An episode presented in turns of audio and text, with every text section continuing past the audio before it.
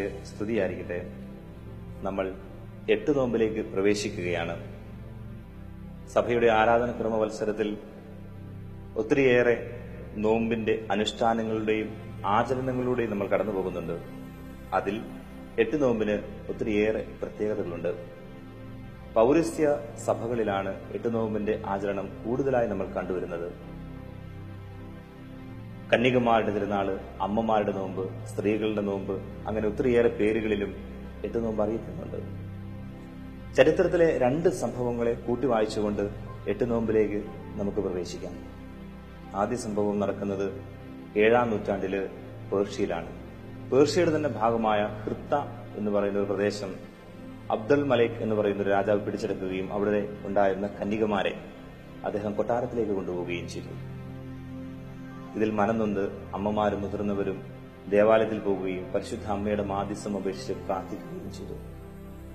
മൂന്നാം ദിവസം അവിടെയുണ്ടായിരുന്ന ബിഷപ്പായിരുന്ന ജോൺ അസറാഖ് എന്ന മെത്രാന് ഒരു ദർശനമുണ്ടാകുകയും ആ ദർശനത്തിൽ രാജാവ് വധിക്കപ്പെട്ടുവെന്ന് വെളിപാട് ലഭിക്കുകയും ചെയ്യുന്നു. പിന്നീട് അത് സ്ഥിരീകരിക്കുകയും മക്കൾ യാതൊരു അപകടവും കൂടാതെ തിരിച്ചെത്തുകയും ചെയ്തു. പിന്നീട് ഇദ്ദേഹം തന്നെ എല്ലാ വർഷവും ഈ മൂന്ന് ദിവസം ഇപ്രകാരം സ്ത്രീകൾ നോമ്പെടുത്ത് നന്ദി സൂചകമായിട്ട് പ്രാർത്ഥിക്കണമെന്ന് ആഹ്വാനം ചെയ്യുകയും ചെയ്തു. രണ്ടാം സംഭവം നടക്കുന്നത് നമ്മുടെ കൊച്ചു കേരളത്തിലാണ്. ഒൻപതാം നൂറ്റാണ്ടിൽ കൊടുങ്ങല്ലൂർ ഇപ്രകാരം ഒരു ആക്രമണം നടക്കുകയും അവിടെ ഉണ്ടായിരുന്ന കന്യകമാരെ രാജാവ് പിടിച്ചുകൊണ്ട് പോവുകയും ചെയ്യുന്ന ഒരു സംഭവം.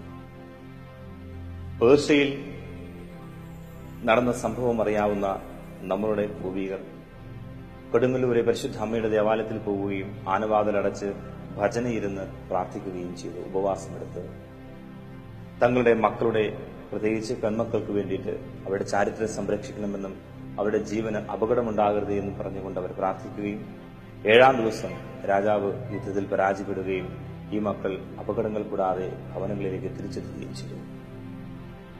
എട്ട് നോമ്പിന്റെ ചരിത്രത്തിൽ നിന്നും മാതാപിതാക്കൾ മക്കൾക്ക് വേണ്ടി പ്രാർത്ഥിക്കുന്ന, പ്രത്യേകിച്ച് പെൺമക്കൾക്ക് വേണ്ടിയിട്ട് പ്രാർത്ഥിക്കുന്ന ഒരു ചരിത്രമുണ്ട്.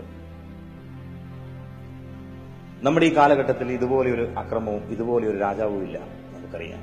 പക്ഷേ ആ കാലഘട്ടത്തേക്കാൾ കൂടുതലായി അപകടകരമായ സാഹചര്യങ്ങളിലൂടെയാണ് നമ്മുടെ യുവതലമുറ കടന്നുപോയിക്കൊണ്ടിരിക്കുന്നത്. അവരെ നന്മയുടെ വഴിയിൽ നിന്നും മാറ്റിക്കൊണ്ടുപോകുവാനായിട്ട്, അവരെ കാർന്നു തിന്നുവാനായിട്ട്, ഉപദ്രവിക്കുവാനായിട്ട്, പ്രലോഭനങ്ങളിൽ അകപ്പെടുത്തുവാനായിട്ട് ഒത്തിരിയേറെ സാഹചര്യങ്ങളുണ്ട്. അത് സംഭവങ്ങളിലൂടെയും വ്യക്തികളിലൂടെയും ഒക്കെ ഒത്തിരിയേറെ അപകടങ്ങൾ പലയിടങ്ങളിലും പതിയിരിപ്പുണ്ട്. അതുകൊണ്ട് തന്നെ മാതാപിതാക്കൾ തീഷ്ണതയോടുകൂടി പ്രാർത്ഥിക്കുവാനുള്ള അവസരമാണിത്. പ്രത്യേകിച്ച് എട്ട് നോമ്പ് അതിനൊരു കാരണമായി മാറട്ടെ. അതുകൊണ്ട് തന്നെ എട്ട് നോമ്പിന്റെ പ്രസക്തി ഈ കാലഘട്ടങ്ങളിൽ കൂടി വരികയാണ്.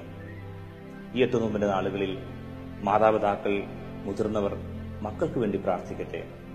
വിശുദ്ധരായ മക്കൾ ജനിക്കുവാനായി, വിശുദ്ധിയിൽ മക്കൾ വളർന്നു വരുവാനായി, വിശുദ്ധരായ മക്കളുടെ ഒരു തലമുറ നാളുകളിൽ ഉണ്ടാകുവാൻ വേണ്ടിയിട്ട് നമുക്ക് എട്ട് നോമ്പിന്റെ നാളുകളിൽ പ്രത്യേകമായിട്ട് തലമുറയെ, ഈ തലമുറയെ സമർപ്പിച്ച് നമുക്ക് പ്രാർത്ഥിക്കാം. അതിന് മാതാവിന്റെ വലിയ മാധ്യസ്ഥം യാചിക്കാം. ആമേൻ.